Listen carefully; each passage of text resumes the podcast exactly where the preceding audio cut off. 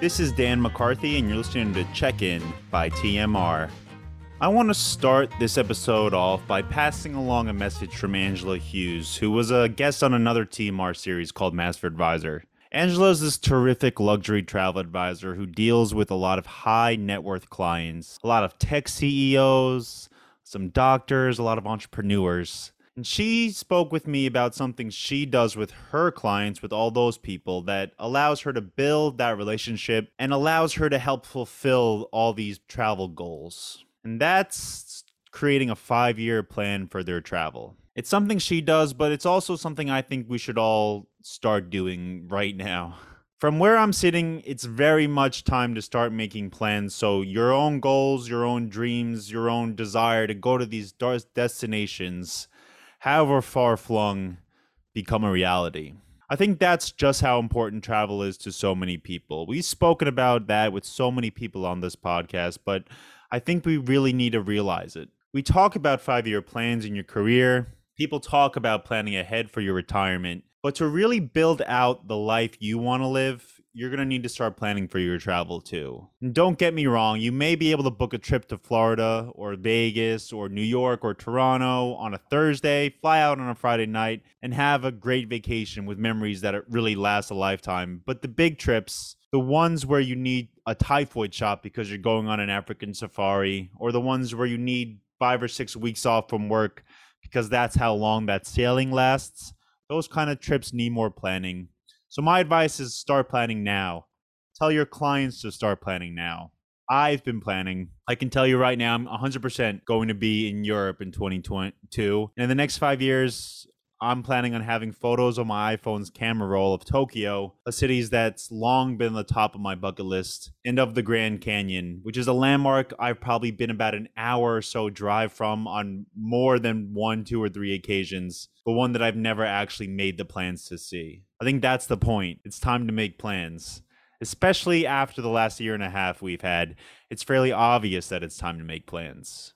Doesn't matter if they're small, they're big, they're medium sized. Make the plans, tell your family and friends about those plans, and have them hold you to it. Because there are a ton of uncertainties in life, a ton of things that we're going to have to deal with that don't have anything to do with pandemics or face masks or booster shots. A lot of things we won't be able to plan, but we can plan our travel. We can mark the dates on the calendar and simply go from there. That's what I'm doing. I can always rebook it with my travel advisor in the future. My guest for this episode is Matthew Eichhorst, the president of Expedia Cruise Ship Centers. Matthew and I had a very short conversation, but one that I truly enjoyed. He has a back way into tra- the travel industry, which is something he shares with so many guests I've been fortunate enough to speak with on this series. He started out in technology and made the move over to travel, a move that he talks about in the episode he made after feeling the passion for the business that so many in the industry share, the passion that's so evident with so many people I speak with and so many people I'm sure you all speak with as well. 2022 will mark two decades in the business for Matthew, and I really want to give him a sincere congratulations ahead of time. Two decades in any business is really something to be proud of, and surviving COVID and all the other times of uncertainty that have come with being in the travel in- industry is really, truly something to be proud of. I want to say the same to all the listeners out there. I know things haven't been easy for anyone in the industry over the past 18 months, but from where I'm sitting, there's little doubt there are much better times ahead of us than behind us. Let's check in with Matthew.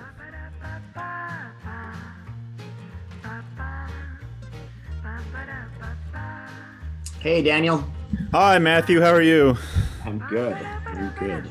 Yeah, thank you for taking the time to talk to me. I know, I know how busy you are, and I know you're you're three hours behind me, right? You're in BC. Uh, yeah, I'm in BC. Yeah.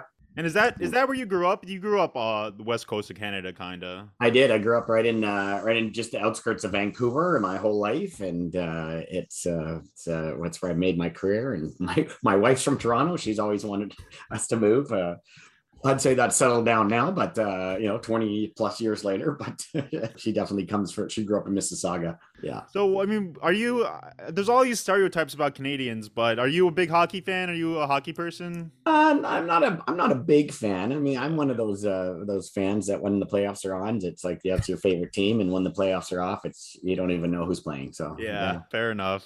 I've been doing these for a while now. We've been sort of getting people's stories about how they entered the travel industry and sort of grew their careers and things like that. And I know you had you have an interesting story yourself because I know you didn't start out in travel. Okay, tech, well, entrepreneur side, and then tech, and then uh, got into travel. Yeah, definitely. So I, I so I, read a little bit. I read some interviews you've done before, and you talked about. Uh, I think you joined cruise ship centers. Was it 2002? Is that my 2002, research right? That's yeah. correct.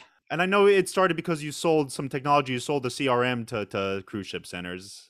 Yeah, well, actually, what happened was I, I had a company with uh, General Electric, and uh, Cruise Ship Centers was one of our customers, oh. and we were building out a bunch of technology for them. So some of my team was, for example, and I uh, got to know the CEO, and the CEO asked me to come in and help after I had uh, left General Electric. I was doing doing turnarounds at the time, and that's uh, so. When I looked at the business, I was like, wow, this is a very non-automated uh, industry there's some opportunity here and, and then yeah then bought into the company, etc. It was it's been quite the journey. So what so when you get that like proposal or when you get asked that question to join uh, cruise ship centers which is such a like a kind of specific business within the larger travel industry i'm curious what was your perception of, of that side of the business uh, in 2002 sort of as the growth of the internet has sort of shaded some of the travel agency business and things like that. What what did you what were your expectations going into it? Yeah, I was actually trying to. I was. It started out being more of helping out a friend, and then jumping into the business and and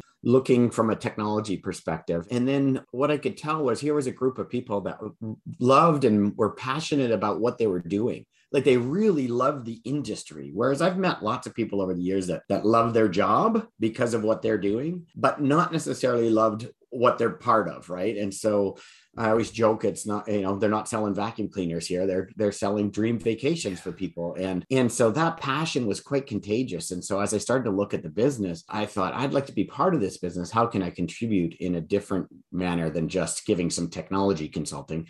And um, uh, that's when I approached the shareholders of the company and and just said you know is this is being an entrepreneur, I, I, would love to be involved. I would never give away part of my company, but uh, if you're willing to sell part of your company, I, I think this would be uh, something that would be really good for both you and myself. So, and uh, that turned out to be very much true. And uh, we grew the company just, you know, exponentially over the years. So it's been, it's been wonderful. And I do miss the business actually. Interestingly enough, this lockdown that we've all had and not traveling, I just did my first uh, supply supplier trip and meeting meeting not only suppliers but uh, even some of our competitors. You forget kind of the joy from the relationships that comes out of this business not just the travel itself. And it, and it really is quite energizing to uh, to see that come out of it. So it's awesome yeah, it's interesting. I was listening to the Delta to the CEO of Delta, Ed Bastian. He was on a U.S. travel uh, conference yesterday, and he was speaking about business travel and how the, the this perception that Zoom and these other video conferencing tools were going to crush it. He thinks it's the opposite. He thinks it's going to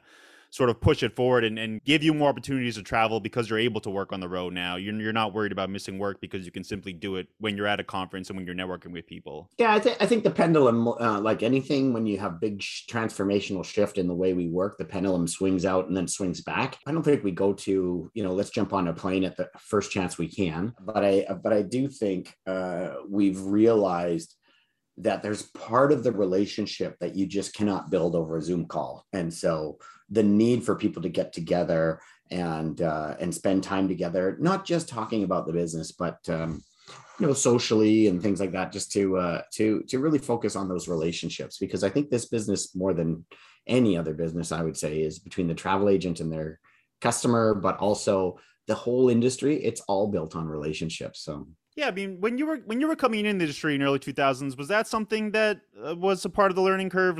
Understanding that, I mean, it definitely was for me. I know, like understanding that the personal relationships in this business are just incredibly important, and and, and being able to talk to people and build those relationships is just so paramount to, to your own success of your business too. Yeah, part of it was uh, probably my maturity at the time coming into the business and not realizing the importance of the relationships, but. uh in my past businesses, the relationships were business relationships in nature. And it was all about, you know, contracts and bringing stuff together. And they were friendly. But um, I think this industry, what has taught me is the, the power of the relationship, especially times like now. Boy, if you didn't have good relationships, how do you lean on each other to get through the last 20 months that we've had? And so, yeah, underestimated it coming into the business and then really saw the value uh, as it's been tested several times in the last almost 20 years that I've been in the business. So for sure. I mean, was there any other time that was similar to COVID or, or these past 18 months or so? Any other time over your two decades that reminded you of the decisions you had to make and the uncertainties that sort of surrounded your future? Not at this at this magnitude, that's for sure. But I think we had several slowdowns in the uh, you know the 2000s range where whether it was companies recovering after 9-11 but also which was i, I kind of missed a bit of that because uh, i came in right after. But um, you know we had a major economic upset in 2018 and that was major pressure on discretionary income spending whether it was travel or uh, home renos or whatever people were spending on. And so many industries really got uh, had a tough time at that time. And so our relationships with their suppliers really we started to have to get creative and so that was a that was a big deal. Um, so that was an external factor but there's there's been several of those uh, situations where other illness related things like you know sars in the early days as well but nothing like this. I mean this one was something even when it was bad we thought we'd be you know 90 days into this. I remember the first suspension of the cruise lines where you know we're going to take a 30 day pause. Wow what you know looking back did we imagine if we knew what we knew then right? Or knew now what we knew then. So it was crazy. Yeah here in the us we had we had the slogan at the beginning that it was two weeks to stop the spread or two weeks to flatten the curve. And it's just yeah i mean looking I've, I've had i've had that conversation with a number of people like looking back it, it just how arrogant we all or how in the dark we all were to how long this thing would really last. Yeah. You can never future protect your business but you know lessons learned there's there's many but one for sure is be prepared for the unexpected. I think none of us would have uh, you know done some disaster recovery on their business like this but you know did some companies were set up in a way that um, help them weather the storm more than others and and others uh you know were really vulnerable. And so look at our industry itself you know the the difference between an independent contractor model versus an employee model and and the impact that has on you know some of our uh, good competitors that are out there. It's been devastating if if uh, their cost base uh, couldn't absorb this. So it's been really tricky. I'm sure you've heard this over the past 18 months from from uh, from your agencies or your members. I mean, what what have the best ones been able to do to sort of survive this and then thrive coming out of this? Um, what how have they been able to set their businesses up so that they wouldn't they wouldn't crash during during this during this slowdown or lockdown? Yeah, I think I think there was a bunch of things. I think the traditional levers to you know you know look at sort of corporate structure and bonuses and all of those kinds of things. Everybody pulled those relatively early.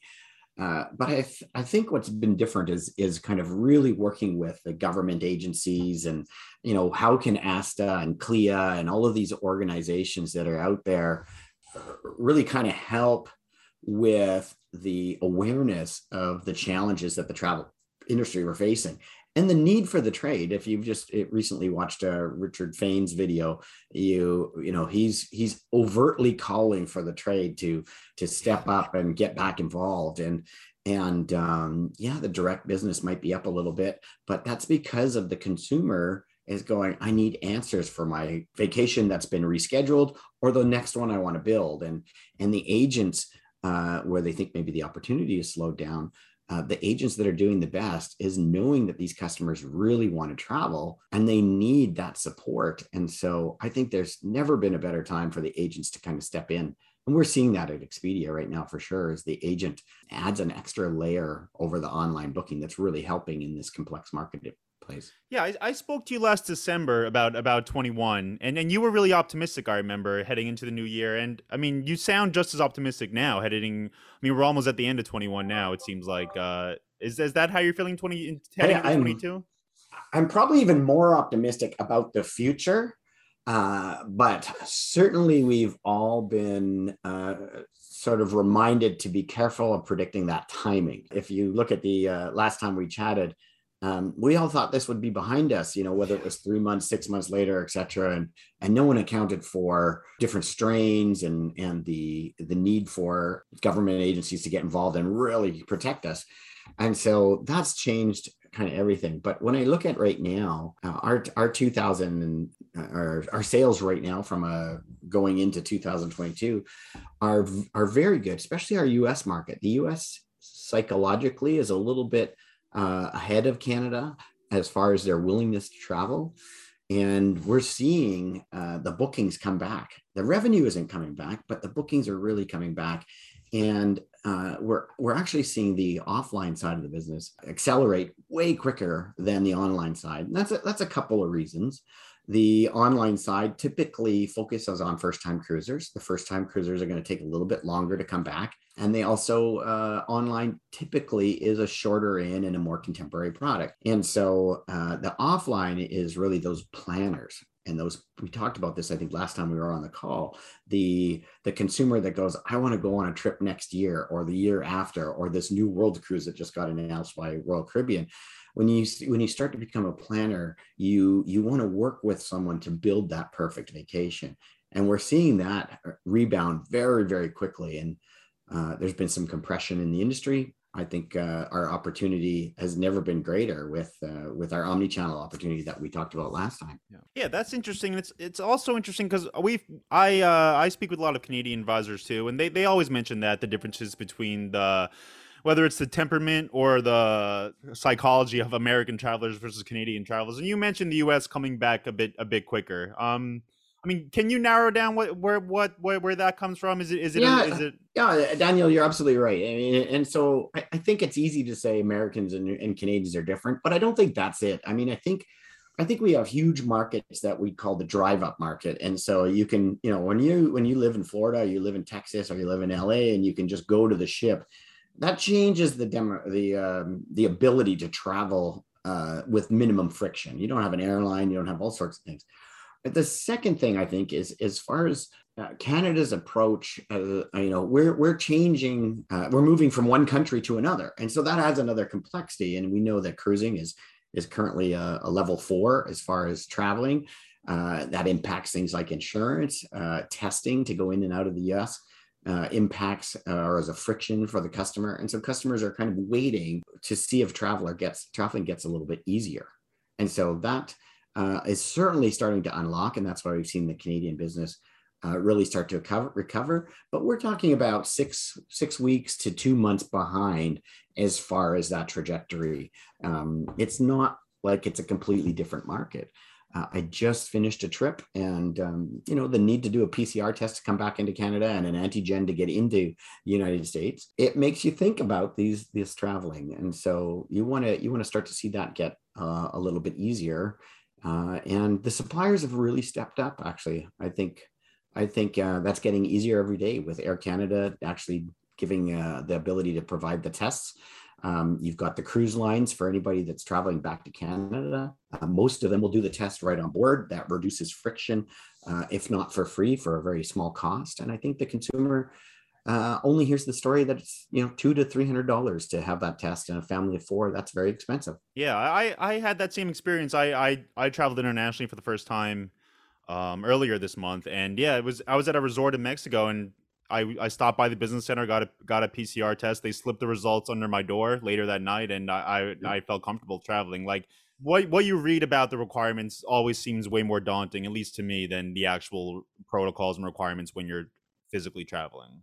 Yeah, and I think that's what the good agencies and the good agents uh, really need to do. And those those agents that are whether they work for my organization or if they work for other organizations, the great agents are are focusing on education because uh, I'm sure your Mexico trip was was a fantastic trip in the end with a few more friction points that you just didn't have in 2019. But you know, would you not go having known it was as easy as it was? Of course not, right? And we're yeah. all dying to go. Holy moly! Uh, um, yeah. So I know we I know we have a short amount of time today, so I only have a few more questions, and uh, sure. uh, one of them is what I've I've access to a number of people who sort of came into the cruise industry like yourself from other industries and, and didn't necessarily have a crazy background in cruising. Um, do you remember the first time you were on a cruise ship or your first time taking a sailing? Yeah, yeah, no, I, I definitely remember. I, I, mean, I grew up as a camper. Really, I didn't do any kind of big vacations like so many other people that went to Hawaii every Christmas, etc. And it really was my first flight wasn't until I was in 2022 actually, and I was working for IBM at the time and uh, and I, am trying to think as far as my first kind of leisure vacation. Uh, it was an organization I was in uh, called YEO Young Entrepreneurs Organization, and they actually had a little conference that was on a ship, And uh, I was really going to be with my peer group at the time because I had the technology time, company at the time. And off we went to Florida, I believe it was, on a, a five day cruise. And uh, and it was, it really great. I think it was probably Royal Caribbean, maybe Vision of the Seas or or one of the old ships, and it was just a it was a fantastic experience. I wouldn't say that's what hooked me into the cruise business, um, but it was on that trip that I met the CEO of Cruise Ship Centers at the time, uh, way before they were a customer, and that was the first dialogue we had about uh, some of the things he was trying to do, and that spun into him being a customer, probably in '94 five time frame. So it wasn't until seven years later that I actually got into the business. Oh, that that is a that's an interesting story. Yeah, I mean, what uh was there anything that stuck out to you during that first trip? Was there any was there any uh anything that really piqued your interest about that that kind of that kind of travel or vacation experience that made that that made you want to get into the business eventually? I, I think what what in the early days what made me love the business. Didn't think about getting into the business, but but why I actually went, wow, this cruising is is something special. It, it, was the destination in itself. I mean, I've always thought, yeah, it's great that we go to ports and stuff, especially in Europe, but you know that on board experience when you're with a, a group of people uh, maybe not traveling solo and uh, you get to sort of hang out in a way where everything's taken care of whether it's your all of your your food and your activities and and things along those. It just became this fantastic venue that uh, was so differentiated than say an all-inclusive product. Even though I love those too, um, it really kind of stood out for me. Uh, and it wasn't till later that I started to appreciate the destination side that the ship can actually go to different places. And I think that's where I really got the bug. Is um, I, I, had really no interest to ever go to Europe, and and not not because of anything other than ignorance for not knowing what Europe was all about. And then uh, when that first trip I took on a ship and um, going from port to port and seeing the history and then getting back onto that home base, uh, I knew that this product was something really, really special yeah, everyone seems to have that first uh, that first experience on board, and, and everyone feels differently. But it, I've I've heard so many stories about the stickiness of, of the cruise industry, and uh, CLIA has always spoken about that. About once you get once you get someone into the into the on a cruise ship, once you get a consumer into the system, they tend to become repeat repeat guests over and over again. Oh, absolutely. You know, and 18 years later, you you kind of are, or more than that, actually, almost 20 years now. Yeah. You uh, you know, if you've been in the business as, as long as I have, and there's many people in the business 40 years, that's because they you never leave this business. But uh, the change that has happened, I mean, we see our customers want more uh, approach to sustainability, environmental, and all of the different things. And the ships have just uh, been amazing as far as the whole industry how it's evolved. And uh, the the travel agent's never been a bigger part of this whole business than than we have in the past. It's just I, I think if anything, it it is this has been an amazing blessing for the trade going forward once we're out of this for yeah. sure. Yeah, the survivors seem to be able be ready to sort of get get all these benefits that are coming down the line. I know uh, a lot of advisors have spoken about that too, about the pent up demand finally coming, finally being able. You're when you're finally able to book a cruise, they seem to be the ones that are going to benefit, and they should be able to benefit. Um, Absolutely, yeah. And we're seeing it show up. I mean, we we talked last time, I think a year ago, uh, Daniel about you know the online consumer and the offline consumer. And as you know, we actually shut down our call center for Expedia.com for cruising, and now all of that redirects into the stores now. Uh, and it's thousands of calls a month that that just go right to the store in that local community, and the store gets to service that customer. And uh, it's it's really helped. Um, not only for our stores to recover, but also that consumer's confidence in, in Expedia because they get that service when they need it. Uh, and they still have that flexibility to book online when they want to do that. So that's that's something we talked about before, and it's it's really starting to um, prove to be a great strategy as we recover from this business. Yeah, yeah. I spoke to an agent last week who spoke about sort of serving as their clients travel advisor like a financial advisor would and building these five year plans and building these sort of vacation goals and doing whatever and planning ahead so they can accomplish whatever they want to accomplish on their bucket list going forward. And I think that's a good way to look at travel advisors. Like everyone talks about travel agents as sort of a, a, smaller business and things like that. But they they're, they're very important important for a lot of people, and the people who haven't discovered that yet, I think, just have to have the time to, to actually use a travel agent and and, fig- and realize how big of a benefits they can have. Absolutely. Many of us have our dream book, whether it's just in our head yeah. or whether it's written down. You know, I have a list of places I want to go. You probably have a list as well and uh, you know how do you kind of turn those into reality and working with a travel agent really really really helps so it's uh, it's it's it's something i don't see changing over the next uh, coming years that's for sure yeah well, so what's on t- do you do you want to talk about anything on top of that list are there any destinations that you that you really are anxious to get to especially now uh well not now but hopefully in the short term future when all these rules yeah. are, are sort of short term. I just want to get back out there, right? And, and so I've got a couple of uh, couple of trips that are that are coming up. I've got a med trip coming up in the uh, in the early spring.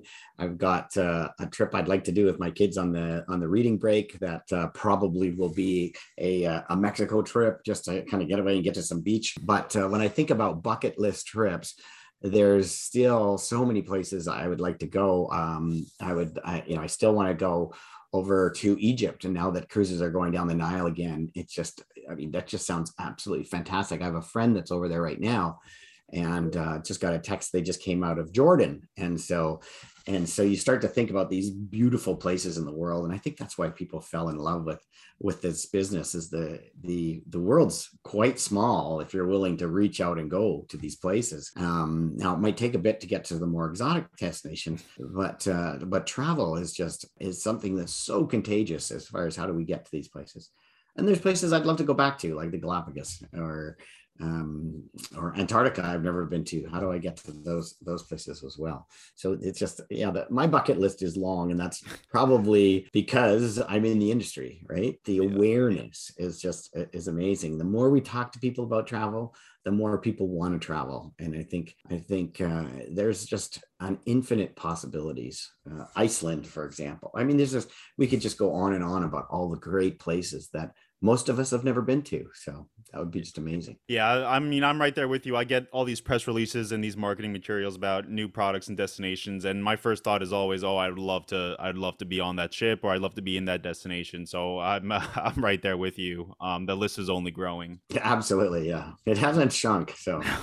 um, so, well, I know we only had a half an hour, but I again, Matthew, I want to say thank you for taking the time to talk to me. Yeah, and then best of luck, I guess, the rest of this year and uh, for 22 too, and hopefully I'll talk to you again pretty soon. Sounds good. All right. Take care.